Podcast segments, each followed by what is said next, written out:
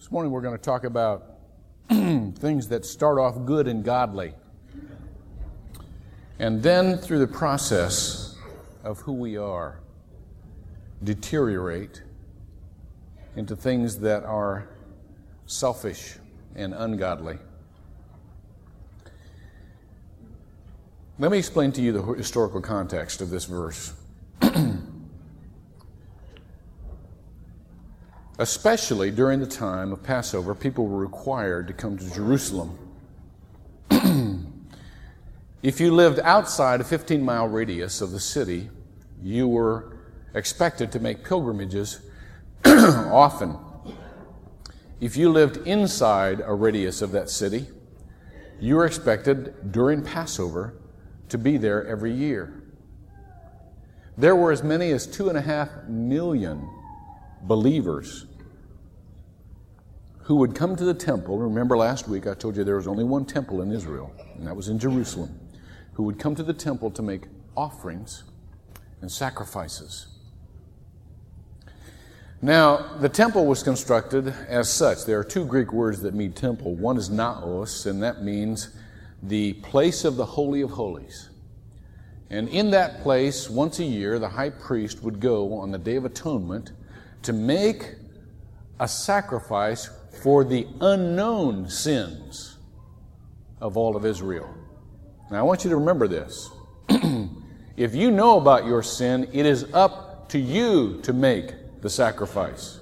It is up to you to make the confession. It is up to you to make the guilt offering. But the blood of Christ on the cross covers all of that which we don't know, which we are not aware of. Okay?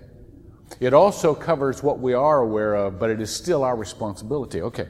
So, anyhow, that is the naos. Now, the hieron was the greater structure of the temple. And there were successive courts in the temple.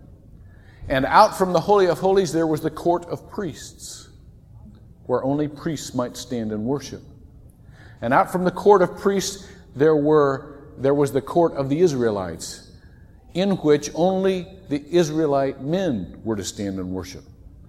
Outside that court was the court of women. Remember in the old time church, I don't know whether you've ever seen an old time church or not, but the men and women were separated.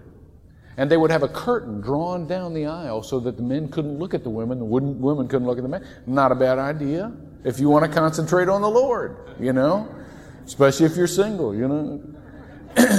not a bad idea. But we're not going to do that here. But anyhow, that was there was a separate court for men and women. And then the last court was the court of the Gentiles. Into this court all people may come. And in this court was the business stand of the temple.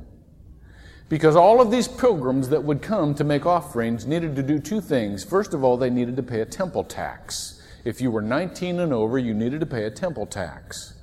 And because you had all of the different currencies, and the temple wanted to make sure you had the acceptable currency because different currencies were of different grades, then you would need to get money changed. And there was a fee for that. The temple tax was basically a shekel, which was about two days' wages, but it cost a day's wage just to get the money changed. And then the second thing that was required was an offering, usually of a dove. Now, not any dove. You see, institutions devise little systems to make themselves needed. Remember that. That is the, that is the poison inherent in every institution. That's why our U.S. government has a growing bureaucracy. That's why the church over the years has become stale and overgrown because they want to make themselves needed. And this institution was no different. There were inspectors to inspect your doves because you see, you had to, you had to offer a dove without blemish. Now, a dove outside the temple would cost about a half a day's wage. A dove bought inside the temple that had already been pre inspected by the temple inspector would cost 20 times that. Now, can you imagine over the years how the system began to reject all of those doves brought in and only would sell its own doves? Well, the whole picture is this. It can be summarized like this that over a year, over the years, what started off to be very good, what started off to help people worship, I will give you the correct currency to pay the temple tax. I will give you an offering that can be presented to God. Began to be more and more an hindrance to worship and a self serving act.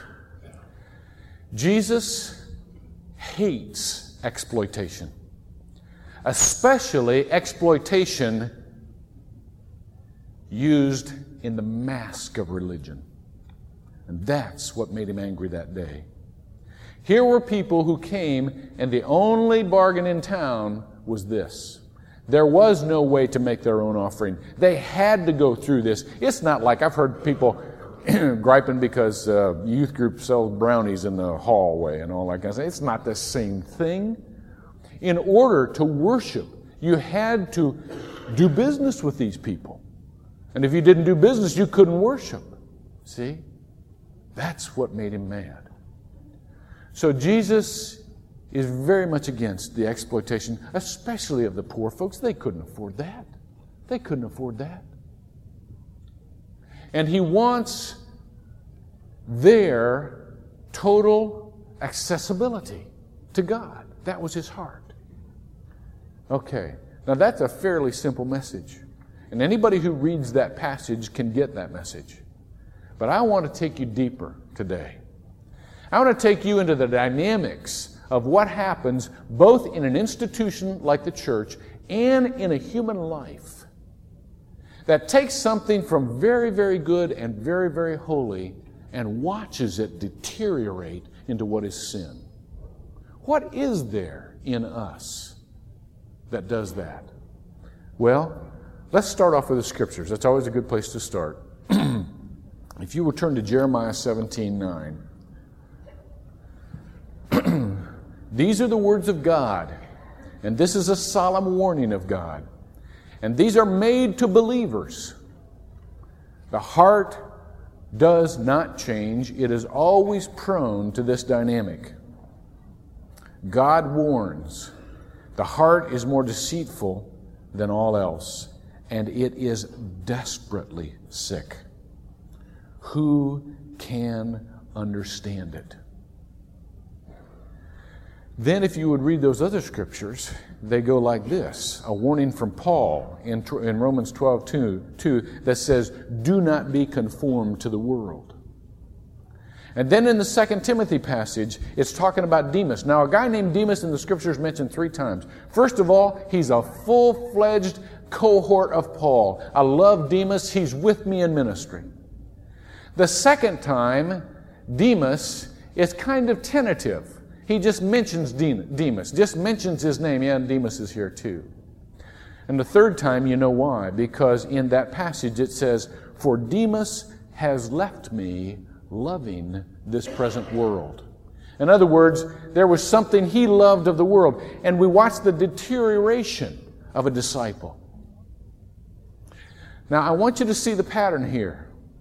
There is in all of our hearts a sickness, a wickedness, a twistedness that will try to get things to be our own way. And that's the world's way, by the way. They are unabashedly this way. Looking out for number one was a bestseller. How does it profit you? You know, how can you take care of yourself? You got to look out for the old, you know, number one. All right? So there is that deterioration process. Now, theologically, let me teach you something about theology today. You probably already know this, some of you. Theologically, we think of sin as something that hops on us, something positive that comes into our life, something that we do, something that we say, those may be sins that you can name, but that is not sin. Sin is totally negative. St. Augustine said, Sin is nothing of its own, it is only the deterioration of good. It is only the rotting of what was made to be pure. So, therefore, therefore, I, I think of a, a, a, uh, an essay that C.S. Lewis once wrote entitled Lilies That Fester. Ooh, you know, there you have a picture of sin. Lilies that fester. Everything good in our life can go bad. As a matter of fact, most of the things in our lives start off to be wonderful, and then what happens? It trails off from there, doesn't it? Why? Because of that sinfulness. There is something that takes us from the broad expanse of God, I want to serve you. All I want to do is get in front of you, and I want to help other people get in front of you. That's how we start out seeking God. And then over the years, we say, well, well, wait a minute. You know, there's a way that we can do this that I can benefit both God and me at the same time. Isn't that a wonderful system? And then over the years, it's, well, you know, I, I'm really getting a kick out of this, you know, and I just hope it's benefiting God too, you know? And then it becomes like this God, you're not answering my needs. Do you mean it or don't you? Are you who you said you were, aren't you? I'm a hurting cookie here. Let's come on, come on now. Let's get to me. What are you waiting for? You see the deterioration. You see the change in course. There is something that goes from God to us. There is something that comes from broadness to littleness. There's a book out, Paul Vitz has a book called Psychology as Religion. And it talks about the selfist mentality of our culture. It is a wonderful book. And you know the selfist mentality of our culture, the things that start off as a wonderful ministry and then deteriorate into a profit driven service are the very things that while we think will make us happy, make us unhappy.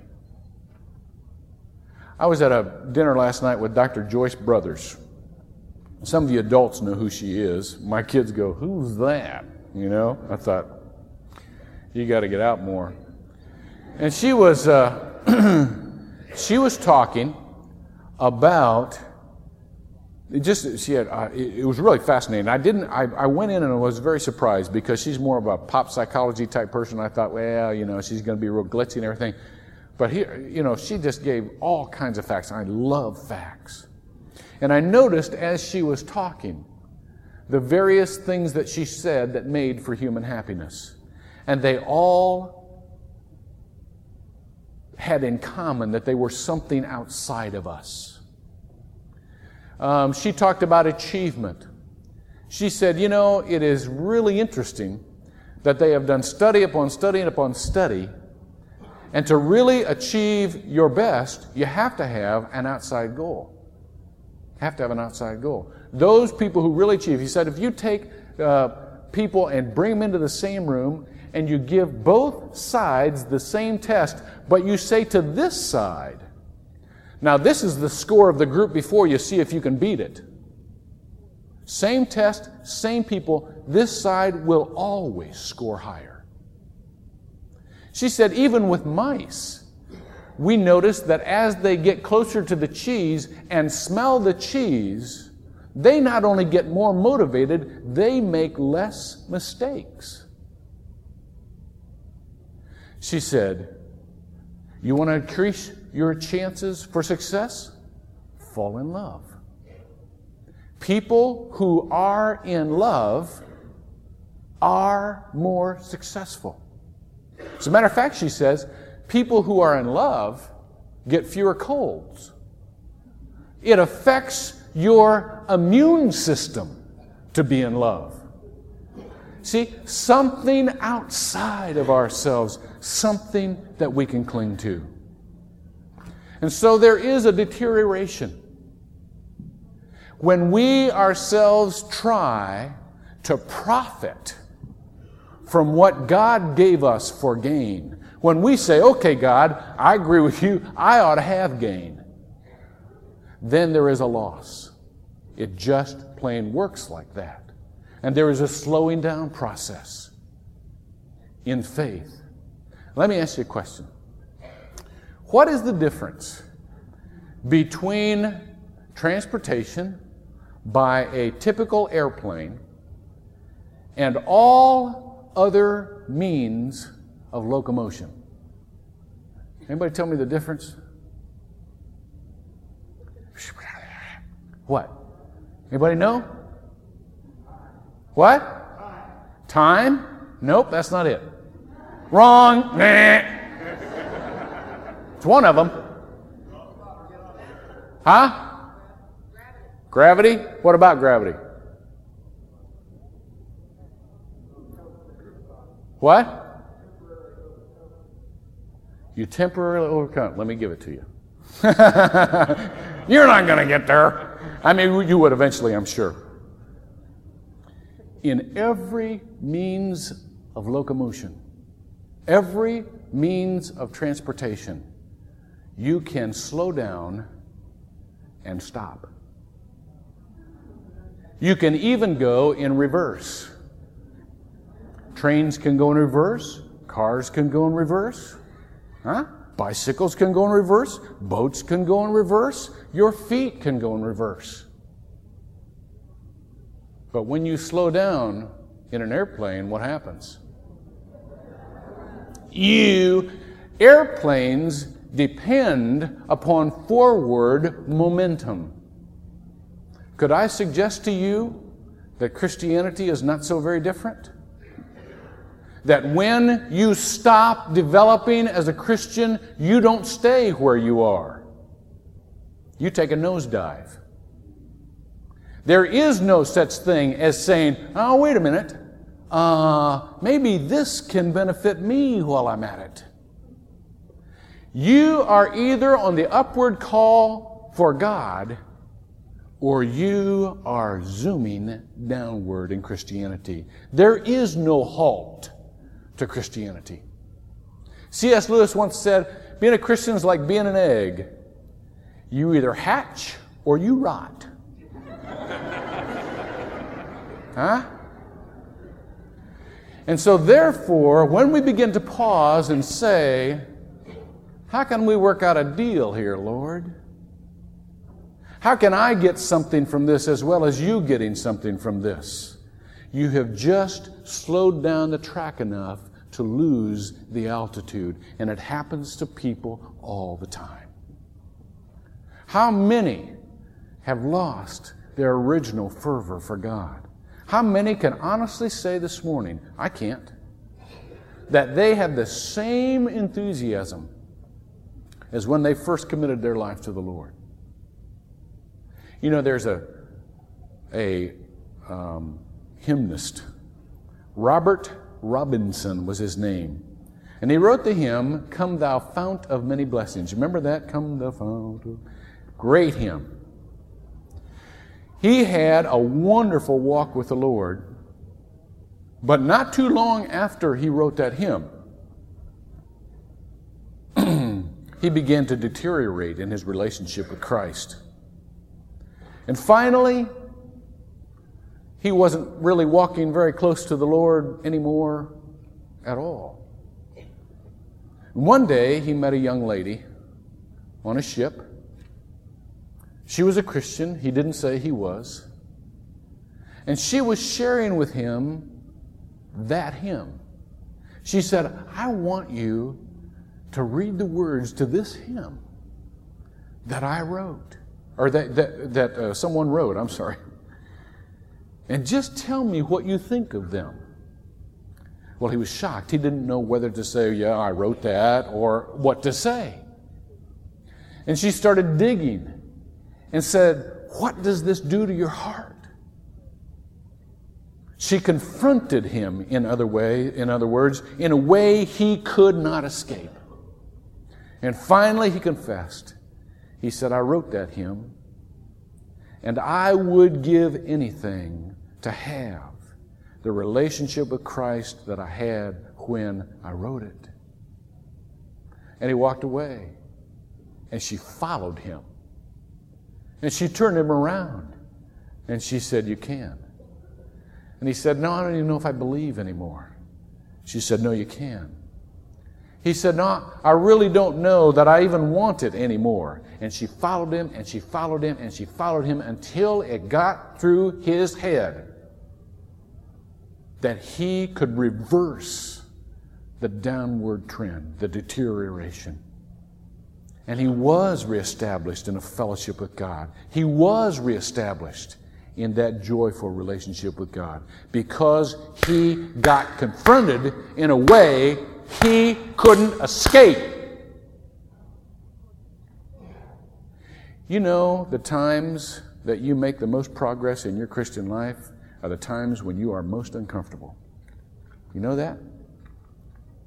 Isn't that true? I mean, don't you just hate it when somebody jumps out from a bush and says, Have you got the Holy Spirit? Don't you just hate that? yeah, I got it. Go away. You know? How many of you got converted because there was some obnoxious person that waved a 20 pound Bible in front of your face saying, You better get saved? You know, and you just ran the other way. But I tell you what, you can run from that question, but you can't hide. And to this day, you owe your salvation to somebody who had guts enough to confront you and not let you out of it, right? That's what Jesus did that day. That may be what he's doing to your heart this morning. He may be coming to you and saying, Where's the love we used to have? Where's the closeness? I want it back. You may be saying, Well, you know, shh, man, I go to Bible studies. I, Jesus is going like this. you know? He's, did I talk about Bible studies? I'm talking heart to heart here. Where is it? I want it. I want that closeness to you. Where is it? Now, that process is going to do one or two things to you. It's either going to make you mean or it's going to make you mean it. All right? Because when somebody confronts us, that's exactly what happens. When John the Baptist confronted Herod, just made him mean. And he arrested John the Baptist and finally had him beheaded just got to be real jerky about stuff. And when I say that to you this morning, when Scripture speaks to you this morning and says to you, you know, I want that original relationship. I want to be restored in your original enthusiasm. You might be sitting there saying, well, gosh, jerk, why don't you just teach me something? You know? Why don't you, why don't you just give me information? Let me, let me decide that. And you might just turn off right now and say, oh, that's just like a church. Get us in here, build us up, and make us do something weird. I'm not going to make you do anything weird. But I don't want you to get out of here thinking that you have as good a relationship right now with Christ as you can have. I don't want you to walk out that door and fool yourself in that manner. Now, it's not an either or thing. Many of us struggle. Many of us struggle. And it's not, are you a Christian or not, are you not a Christian? It's not that way for most of us. Some of you have not yet come to the place where you have accepted Christ. And I'm going to give you a chance in just a little while where you have turned your life over to Him and written Him out a contract of ownership and said, Here, I'm yours. Not much, but I'm yours. But most of you have. Let me tell you about a fascinating process they have in Japan. It's called pillow education. And when you have a disagreement with somebody, they hand you a pillow. They hand a little kid a pillow. And there are four sides to that pillow. And there's a ritual that they go through that I think is just absolutely fascinating. They stand, they grab one side of the pillow and they say, I'm right and he's wrong. And then the ritual calls for them to grasp another side of the pillow and say, He's right and I'm wrong. And then the ritual calls for them to turn the pillow one more time and say, We're both right. But see, that doesn't quite click because if there's a disagreement, how can both be right? The last turn of the pillow says this We are both partly right. And therefore, it is my job to figure out what part he's right and to become that right myself. When Christ comes to us, when he comes to me and says, Hunter, you're playing games in spots. You're saying stuff you're not thinking about. You're running a ministry. My first reaction is, No, I'm not. I'm really dedicated. No, I'm not. I, I disagree. And I jump on the side of the pillow. I'm right and you're wrong. And then I thought, wait, he's Lord. You know? Okay, you're right and I'm wrong. But I know that's not totally right. So we both must be right. Well, no, that can't be because we kind of disagree on this issue and finally get to the place where I say, okay, okay, what part of your rightness can I have? What part of your rightness can I learn from? Now, let's go back to the theological point. This is, this is the, the coup de grace. Don't miss this. If, if sin is a totally negative thing, if it is a vacuum, and the emptiness only, if, in other words, if we're trying to get everything bad out of our lives, and that's how we're treating sin, we're trying to just root out all the bad stuff. The Bible is real clear in a, in a, parable told by Jesus that says, okay, you root all the demons out, but you leave the house empty, what happens? You get worse because more of them come in. So therefore, Dwight L. Moody once said, once stood up in front of a crowd and held up an empty glass. And he said, How can I get the air out of this glass? That was during the, during the, the time when they first had air pumps that, that they could make vacuums with. And so somebody said, Well, you get a glass, you get to turn it upside down, seal it, and pump out all the air. And Moody said, If I do that, it will implode. It will crush itself under the vacuum. How else can I do it? Well, you know, everybody kept, all right, no. He said, I'll tell you how I can do it. He turns the glass right side up, takes a pitcher of water, fills it up with water. There was no air in that glass. How we get back to our original relationship with Christ is not by concentrating on the negative, it's by concentrating on being filled with the Spirit. You see? Being filled with the Spirit. If we have emptiness in us, if we have sin in us, the more we're filled with the Spirit, the more there is no room for that sin. It doesn't have room. So today, I'd like to challenge you to Ephesians 5, being filled with the Spirit. I'd like for you to reconsider your relationship with Christ. I'd like for you, if you are free, I mean, if you have the personal freedom to do this, to kneel to do that.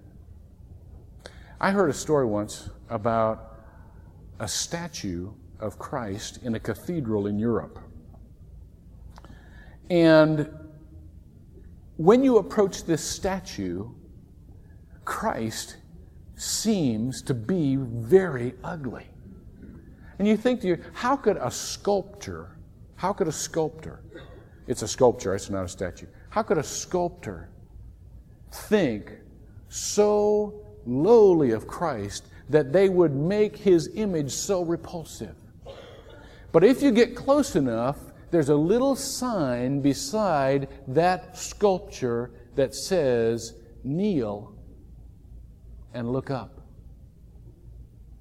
And as you kneel and you look up at that image of Christ, it suddenly becomes beautiful. See, the sculptor knew that the position that we had was important for the perspective that we had. So today, let me invite you to reestablish that relationship with Christ that may have deteriorated. And you may have felt it for a long time. You may have been hungry and not known it. A lot of times you're hungry and you don't know how hungry you are till you walk in, you smell the bread, and you go, ah. Okay?